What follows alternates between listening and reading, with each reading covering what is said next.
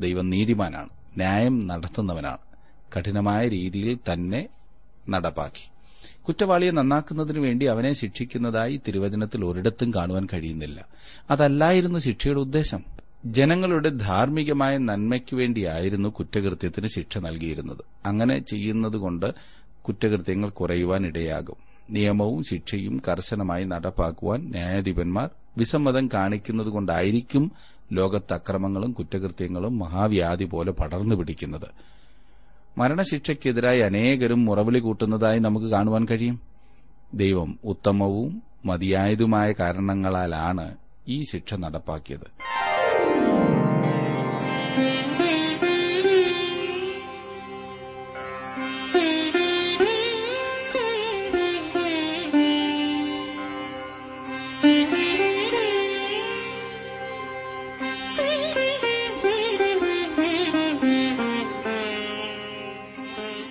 T W ആറിന്റെ വേദപഠന class ആരംഭിക്കുകയാണ്. ജീവ സന്ദേശം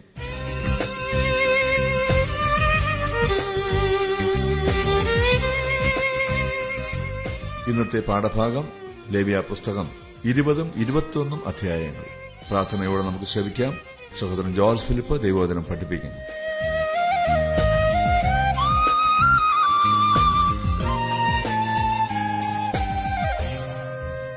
വധശിക്ഷ നൽകുന്നതിനോട് താങ്കൾക്കുള്ള അഭിപ്രായം എന്താണ്?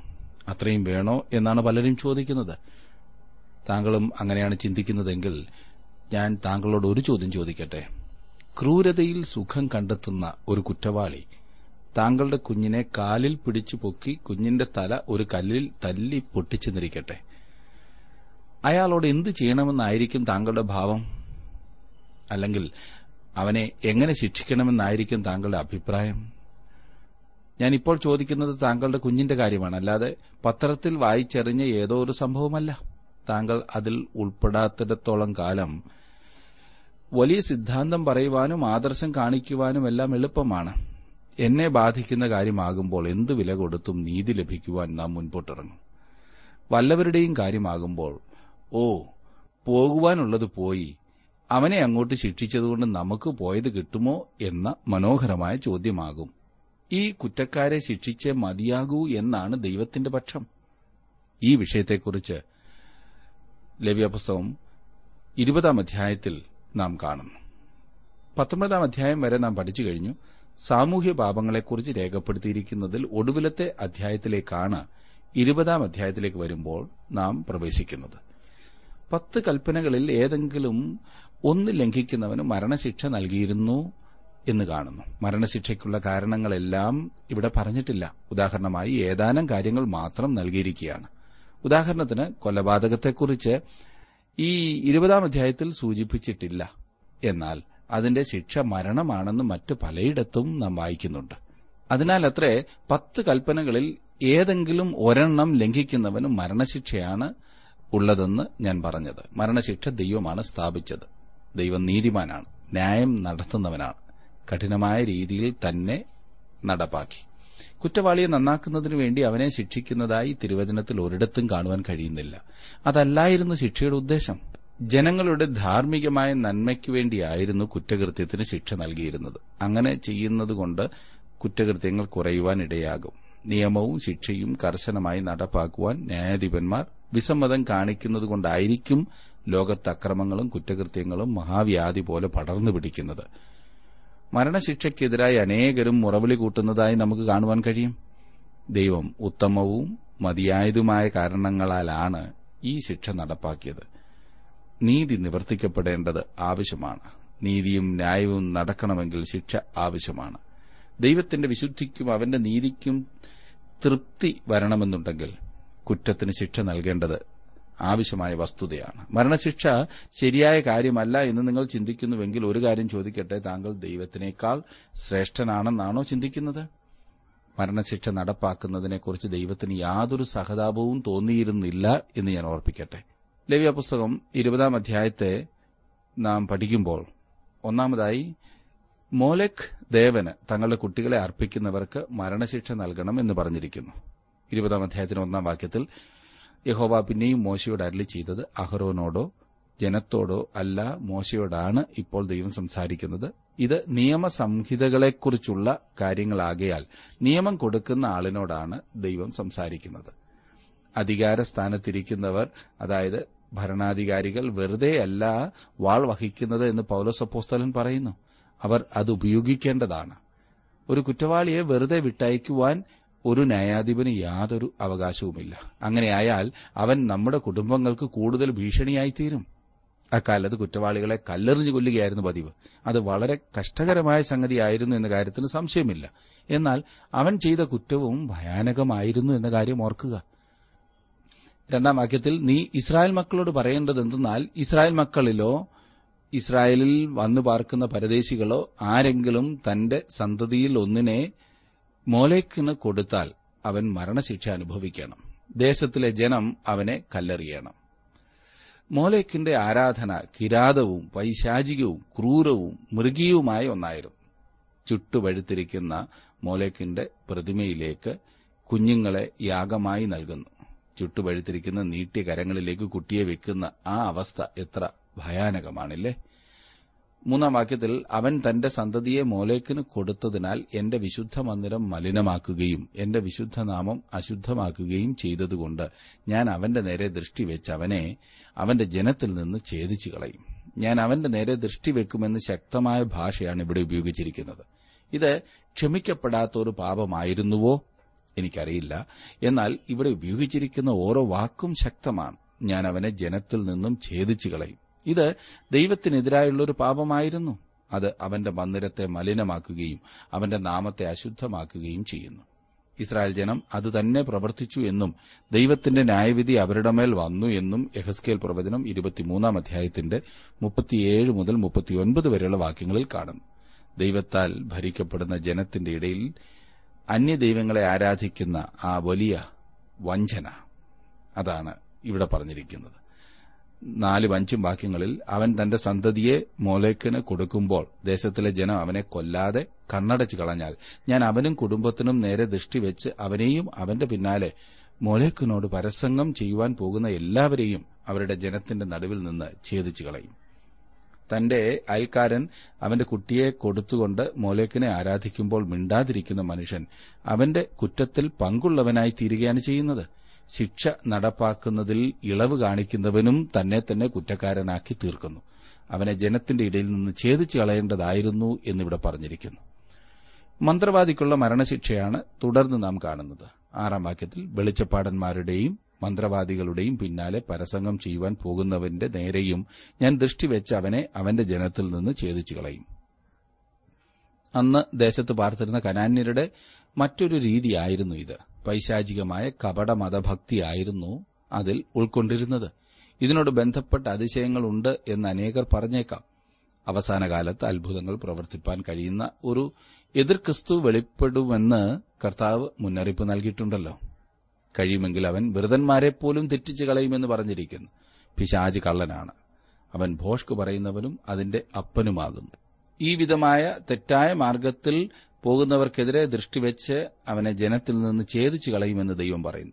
ഏഴാം വാക്യത്തിൽ വെളിച്ചപ്പാടോ മന്ത്രവാദമോ ഉള്ള പുരുഷനാകട്ടെ സ്ത്രീയാകട്ടെ മരണശിക്ഷ അനുഭവിക്കണം. അവരെ കല്ലെറിഞ്ഞു കൊല്ലണം. അവരുടെ രക്തം അവരുടെ മേലിരിക്കും.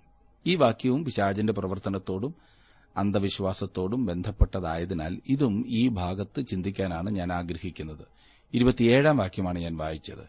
അശുദ്ധാത്മാവിന്റെ പ്രവർത്തനം യാഥാർത്ഥ്യമാണ് മറക്കരുത്.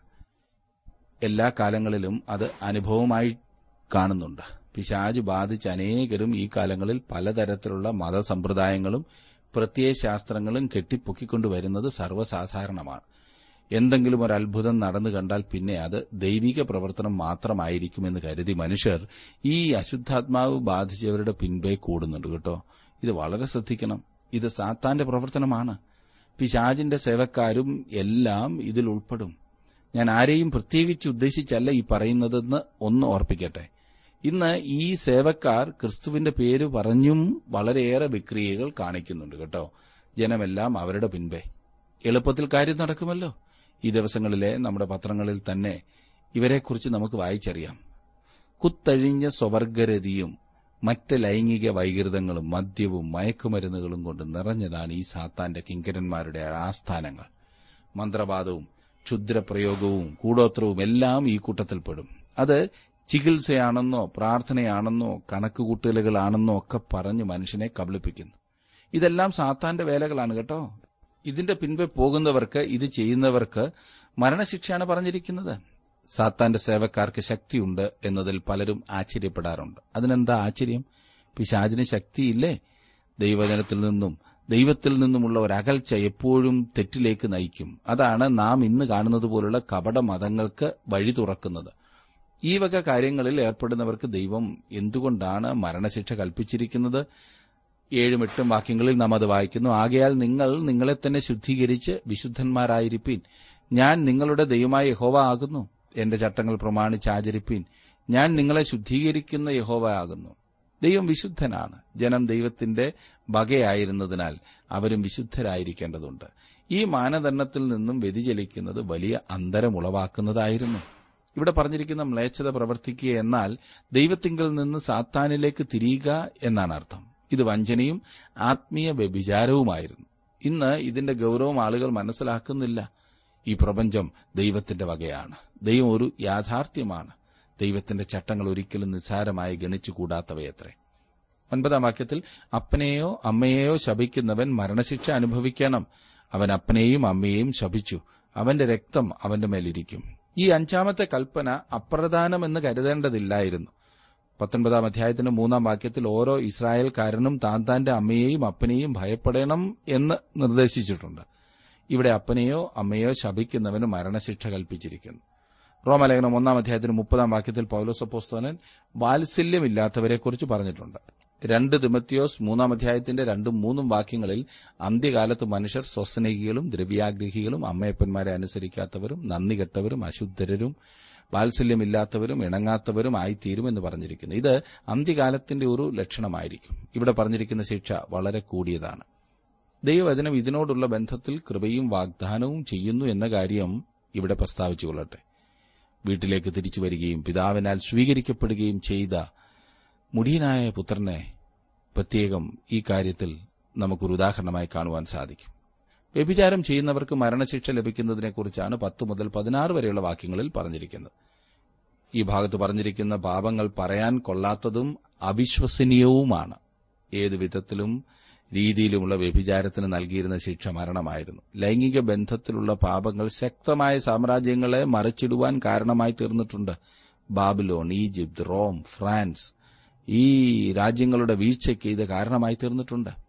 ഇന്ന് കണ്ടുവരുന്ന അധാർമികമായ അധപ്പതനത്തിനെതിരെയുള്ള ശാസനയാണ് ഇവിടെ കാണുവാൻ കഴിയുന്നത്. സോതോമിലും ഗോമോറയിലും തീയും ഗന്ധകവും പെയ്യുവാൻ ഇടയാക്കിയത് ഈ പാപങ്ങളാണ്. ദൈവം ജനത്തെ തള്ളിക്കളയുവാനുള്ള കാരണവും ഈ പാപങ്ങൾ തന്നെയാണ്. ഈ പാപങ്ങളുടെ അസാൻമാർഗികതയും അതിന്റെ ഭയങ്കരമായ ശിക്ഷയും ഇപ്രകാരമാണെങ്കിലും തന്റെ അടുക്കലേക്ക് കടന്നുവരുന്ന ഏതൊരുവനോടും ക്ഷമിപ്പാൻ തയ്യാറായി നമ്മുടെ രക്ഷകൻ നമ്മോട് കൂടെയുണ്ട്. നിസ്സാരമായ ശിക്ഷ അർഹിക്കുന്ന ചില പാപങ്ങളെക്കുറിച്ചാണ് പതിനേഴ് മുതലുള്ള വാക്യങ്ങളിൽ നാം കാണുന്നത്. പതിനേഴ് മുതൽ ഇരുപത്തിയൊന്ന് വരെയുള്ള വാക്യങ്ങളിൽ ഏതെങ്കിലും ഒരു സഹോദരിയെ പരിഗ്രഹിക്കുന്നത് വിലക്കിയിരുന്നു. അങ്ങനെയുള്ള കുറ്റത്തിനുള്ള ശിക്ഷ പരസ്യമായി നടപ്പാക്കേണ്ടതായിരുന്നു. തന്റെ ജനത്തിന്റെ ജീവിതത്തിലെ എല്ലാ വശങ്ങളിലും പ്രത്യേകിച്ച് ലൈംഗിക ബന്ധങ്ങളിൽ ദൈവം അവനിൽ നിന്ന് വിശുദ്ധി ആവശ്യപ്പെടുന്നു. ചാർച്ചക്കാർ തമ്മിലുള്ള ലൈംഗിക ബന്ധം ദൈവം വിലക്കിയിരുന്നു. അവർക്ക് കുട്ടികൾ ഉണ്ടാകുകയില്ല എന്നല്ല ദൈവം പറഞ്ഞിരിക്കുന്നത്. പിന്നെയോ അവർ സന്തതിയില്ലാത്തവരായി മരിക്കണമെന്നാണ്. അതായത് ഈ കുറ്റക്കാരായ മാതാപിതാക്കന്മാർക്ക് മുമ്പേ കുട്ടികൾ മരിക്കണം എന്നർത്ഥം. വിശുദ്ധിയുടെ നിയമത്തിന്റെ ഉപസംഹാരം ഇരുപത്തിരണ്ടാം വാക്യത്തിൽ നാം കാണുന്നു. ആകയാൽ നിങ്ങൾ കുടിയിരിക്കേണ്ടതിന് ഞാൻ നിങ്ങളെ കൊണ്ടുപോകുന്ന ദേശം നിങ്ങളെ ഛർദ്ദിച്ചു കളയാതിരിപ്പാൻ എന്റെ എല്ലാ ചട്ടങ്ങളും സകല വിധികളും പ്രമാണിച്ച് ആചരിക്കണം ഈ ഭയങ്കര പാപങ്ങൾ പ്രവർത്തിച്ചതിനാൽ ദൈവം കനാന്യരെ ദേശത്തു ദേശത്തുനിന്ന് പുറത്താക്കിക്കളഞ്ഞു ആ കാര്യങ്ങൾ തന്നെ ഇസ്രായേൽ മക്കൾ പ്രവർത്തിച്ചാൽ അവരെയും ദേശത്തു നിന്ന് പുറത്താക്കുമെന്ന് ദൈവം മുന്നറിയിപ്പ് കൊടുക്കുന്നു. ദൈവത്തിന് മുഖപക്ഷമില്ല. അവർ ദൈവത്തോട് അനുസരണക്കേട് കാണിച്ചതിനാൽ ബാബേൽ പ്രവാസത്തിലേക്ക് പോകേണ്ടതായി വന്ന കാര്യം നിങ്ങൾക്കറിയാമോ? ദൈവവചനം പറയുന്നത് ശ്രദ്ധിക്കുക. മനസ്സെ വാഴ്ച തുടങ്ങിയപ്പോൾ അവന് പന്ത്രണ്ട് വയസ്സായിരുന്നു. അവൻ അമ്പത്തഞ്ച് സമത്സരം എരുസലേമിൽ വാണു. എന്നാൽ യഹോവ ഇസ്രായേൽ മക്കളുടെ മുമ്പിൽ നിന്ന് നീക്കിക്കളഞ്ഞ ജാതികളുടെ മ്ലേച്ഛതകൾ കൊത്തവണ്ണം അവൻ യഹോവയ്ക്ക് അനിഷ്ടമായുള്ളത് ചെയ്തു.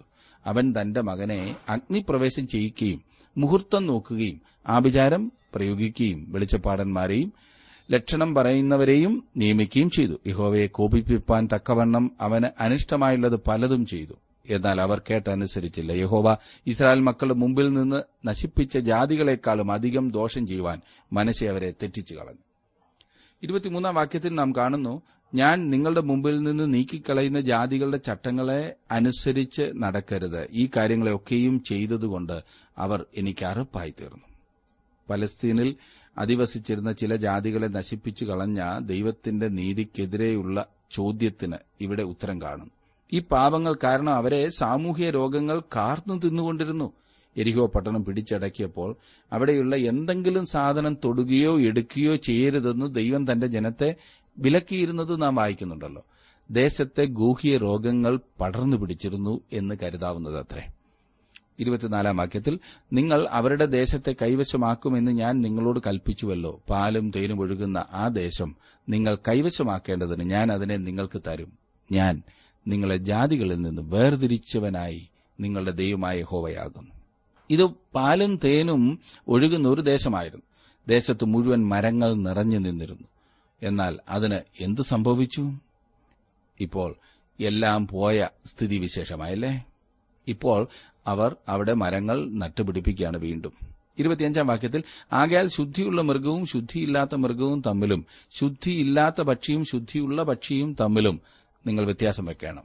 ഞാൻ നിങ്ങൾക്ക് അശുദ്ധമെന്ന് വേർതിരിച്ചിട്ടുള്ള മൃഗത്തെക്കൊണ്ടും പക്ഷിയെക്കൊണ്ടും നിലത്തിഴയുന്ന യാതൊരു ജന്തുവിനെക്കൊണ്ടും നിങ്ങളെ തന്നെ അറുപ്പാക്കരുത്.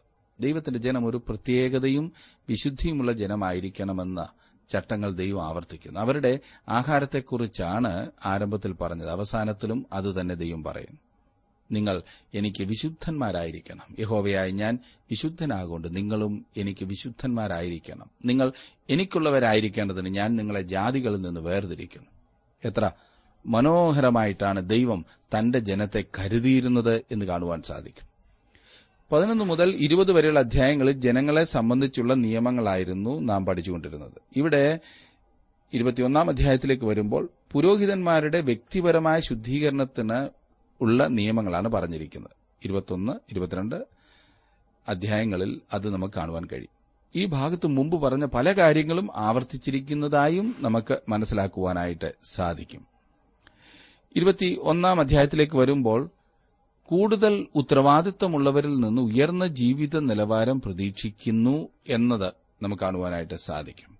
ഇരുപത്തി ഒന്നാം അധ്യായത്തിന്റെ ആദ്യത്തെ വാക്യങ്ങൾ ഞാൻ വായിക്കട്ടെ.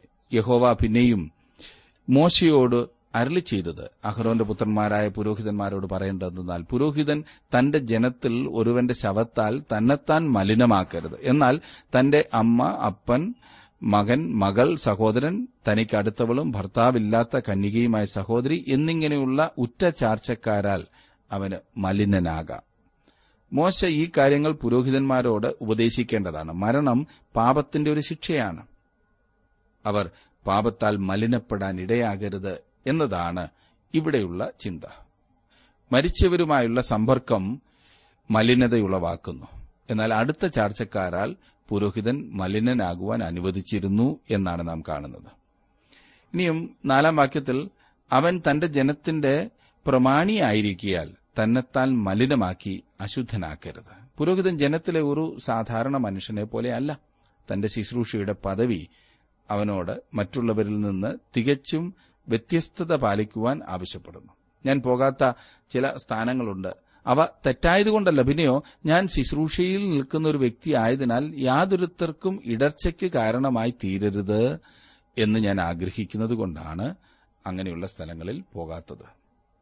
അഞ്ചാം വാക്യത്തിൽ അവർ തലമുടി വടിക്കുകയും താടിയുടെ അറ്റം കത്തിരിക്കുകയും ശരീരത്തിൽ മുറിവുണ്ടാക്കുകയും അരുത്.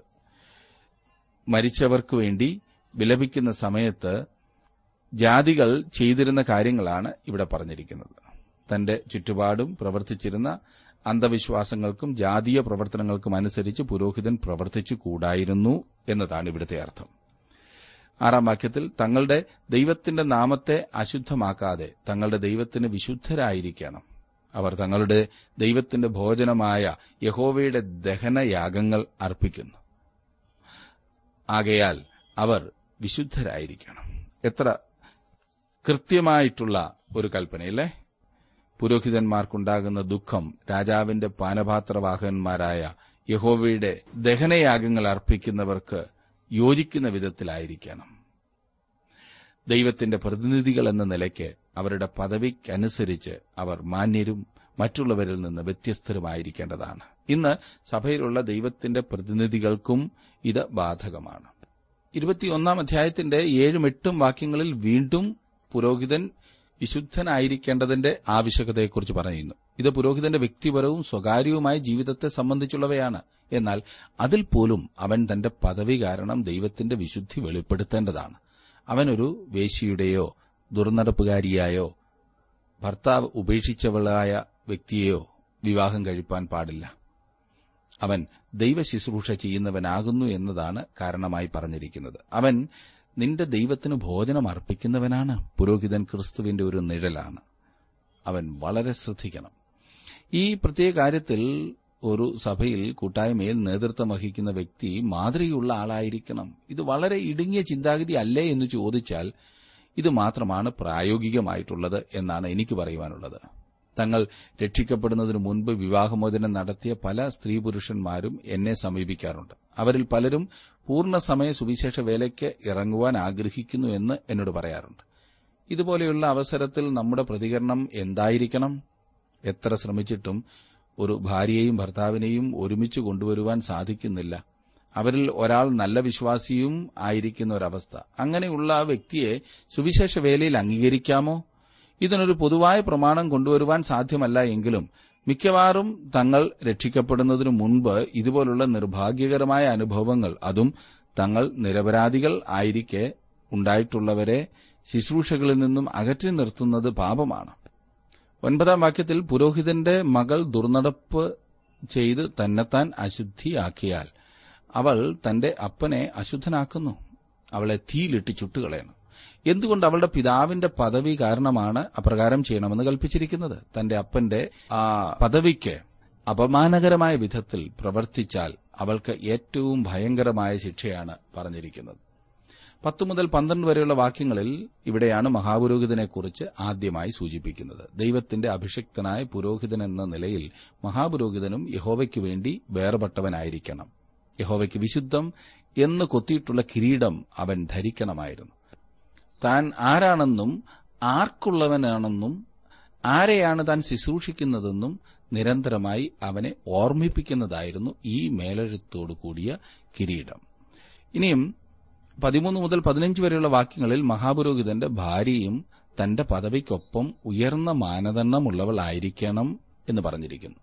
ഒരു വേശിയെയോ ദുർനടപ്പുകാരത്തെയോ ഉപേക്ഷിക്കപ്പെട്ടവളെയോ അയാൾ വിവാഹം കഴിക്കുവാൻ പാടില്ലായിരുന്നു.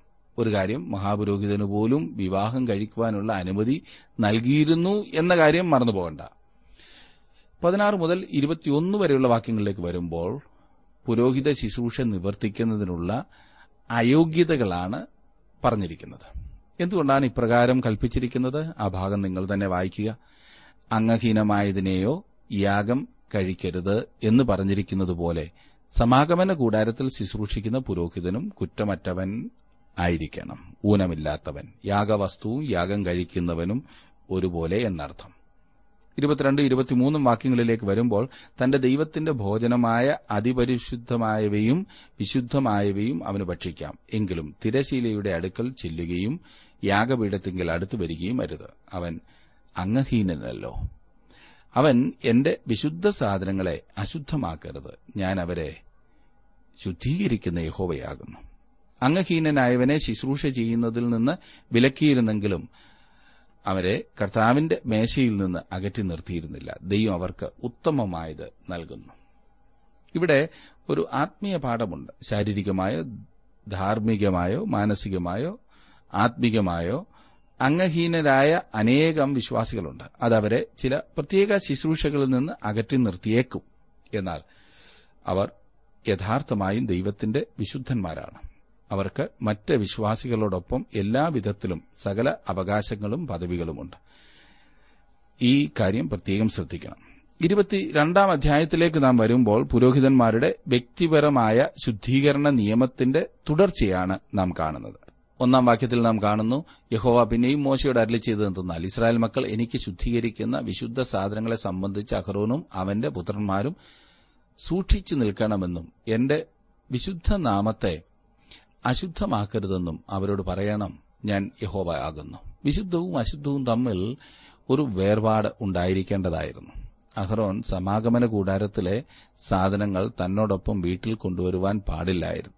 വിശുദ്ധമായതും ദൈവത്തിന്റെ വകയുമായിട്ടുള്ളവ നാം സാധാരണയുള്ളതിനെ പോലെ പരിഗണിക്കരുത് എന്നതാണ് ഇവിടെ നമുക്ക് വേണ്ടിയുള്ള പാഠം. രണ്ടും മൂന്നും വാക്യങ്ങളിലേക്ക് വരുമ്പോൾ നീ അവരോട് പറയേണ്ടതെന്നാൽ നിങ്ങളുടെ തലമുറകളിൽ നിങ്ങളുടെ സകല സന്തതിയിലും ആരെങ്കിലും അശുദ്ധനായിരിക്കുമ്പോൾ ഇസ്രായേൽ മക്കൾ യഹോവയ്ക്ക് ശുദ്ധീകരിക്കുന്ന വിശുദ്ധ സാധനങ്ങളോട് അടുത്താൽ അവനെ എന്റെ മുമ്പിൽ നിന്ന് ഛേദിച്ചു കളയണം. ഞാൻ യഹോവയാകുന്നു. അതെ അപഗണനയോടോ അലക്ഷ്യ മനോഭാവത്തോടെയോ പുരോഹിതൻ തന്റെ ശുശ്രൂഷയ്ക്ക് പോകരുത്. അങ്ങനെ ചെയ്യുന്ന പക്ഷം അവനെ പൌരോഹിത്യത്തിൽ നിന്ന് നീക്കിക്കളയണമെന്ന് ദൈവം ആവശ്യപ്പെടുന്നു. ഇവിടെ വിശ്വാസിക്ക് ഒരു ആത്മീയ പാഠമുണ്ട്. പുരോഹിത കർത്തവ്യങ്ങൾ നിർവഹിക്കുന്നതിൽ നിന്നൊരു പുരോഹിതനെ അയോഗ്യനാക്കുന്നതായ എല്ലാവിധമായ അശുദ്ധിയെയും ദൈവം വിശദീകരിക്കുന്നതായി നാല് മുതൽ ഒൻപത് വരെയുള്ള വാക്യങ്ങളിൽ നമുക്ക് കാണുവാൻ സാധിക്കുന്നുണ്ട്. ഭവനത്തിലും സാമൂഹ്യമായ ബന്ധങ്ങളിലും വ്യാപാരപരമായ ഇടപാടുകളിലും ലോകവുമായി ബന്ധപ്പെടുന്ന എല്ലാ കാര്യങ്ങളിലും പുരോഹിതന്മാർ തങ്ങളുടെ ഇടപാടുകളിൽ വിശുദ്ധരായിരിക്കേണ്ടതാണ്. പുരോഹിതന്മാർ യഹോവയ്ക്ക് വിശുദ്ധരായിരിക്കാൻ വേർതിരിക്കപ്പെട്ടവരാണ്. അവർ മറ്റുള്ളവർക്ക് മാതൃകയായിരിക്കണം. നാം ഓരോരുത്തരും ഇന്ന് പുതിയ നിയമത്തിൽ പുരോഹിതന്മാരാണ്. യഹോവയുടെ പുരോഹിതന്മാർ. നാമും മറ്റുള്ളവർക്ക് മാതൃകയുള്ളവരായിരിക്കണം. ഈ പറഞ്ഞിരിക്കുന്ന കാര്യങ്ങൾ അതിന്റേതായ തത്വത്തിൽ നാം ഓരോരുത്തരും അനുസരിക്കേണ്ടവരാകുന്നു എന്നതാണ് ഞാൻ പറയുവാൻ ആഗ്രഹിക്കുന്നത്. എന്നെ ശ്രദ്ധിക്കുന്ന പ്രിയ സുഹൃത്തെ ദൈവവചനത്തിനനുസരിച്ച് മുൻപോട്ട് പോകുന്നത് എപ്പോഴും ജീവിതത്തിന് അർത്ഥമാണ്. ജീവിതത്തിന് അനുഗ്രഹമാണ്. അതിനായി താങ്കളുടെ ജീവിതത്തെ സമർപ്പിക്കുമോ? ഇന്നത്തെ ജീവസന്ദേശ പഠന ക്ലാസ്സിലൂടെ ഞങ്ങളെ ശ്രദ്ധിച്ച എല്ലാ പ്രിയ ശ്രോതാക്കളോടുമുള്ള നന്ദിയെ അറിയിക്കട്ടെ. ദൈവവചനം കൃത്യമായി ക്രമമായി പഠിക്കുവാൻ ലഭിച്ചിരിക്കുന്ന ഈ അസുലഭ അവസരം പ്രയോജനപ്പെടുത്തുകയും സ്നേഹിതരെ അതിനായി ഉത്സാഹിപ്പിക്കുകയും ചെയ്യുക. അഭിപ്രായങ്ങളും നിർദ്ദേശങ്ങളും പ്രാർത്ഥനാ വിഷയങ്ങളും ഞങ്ങളെ അറിയിക്കുക. ഈ പുസ്തകത്തിന്റെ വിഷയവിഭജനം audio C D S D card എന്നിവ ആവശ്യമെങ്കിൽ ഞങ്ങളുമായി ബന്ധപ്പെടുക. ഞങ്ങളുടെ വിലാസം ജീവസന്ദേശം പോസ്റ്റ് ബോക്സ് നമ്പർ മൂന്ന് തിരുവല്ല അഞ്ച് Keralam. Phone zero four six nine two seven zero zero two eight four. Mobile nine four four seven seven six seven three seven eight.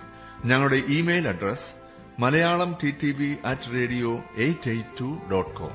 വെബ്സൈറ്റിലും ഞങ്ങളുടെ പ്രോഗ്രാം ലഭിക്കുന്നതാണ്. ഞങ്ങളുടെ website W W W dot radio eight eight two dot com ഇന്നയോളം എന്നെ നടത്തി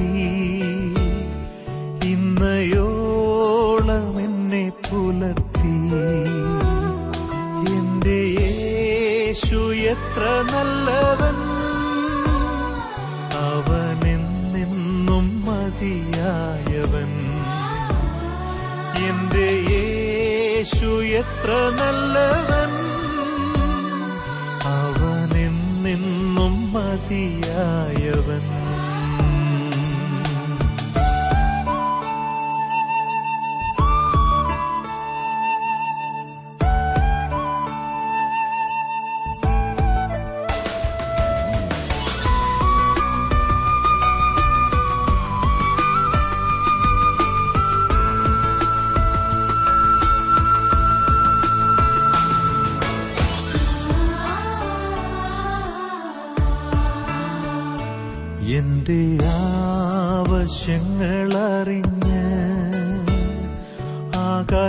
ആകാശത്തിൻ കിളിവാതിൽ തുറന്ന് എല്ലാം സമൃദ്ധിയായി നൽകിടുന്ന എന്റെ യേശു നല്ല ഇടയൻ.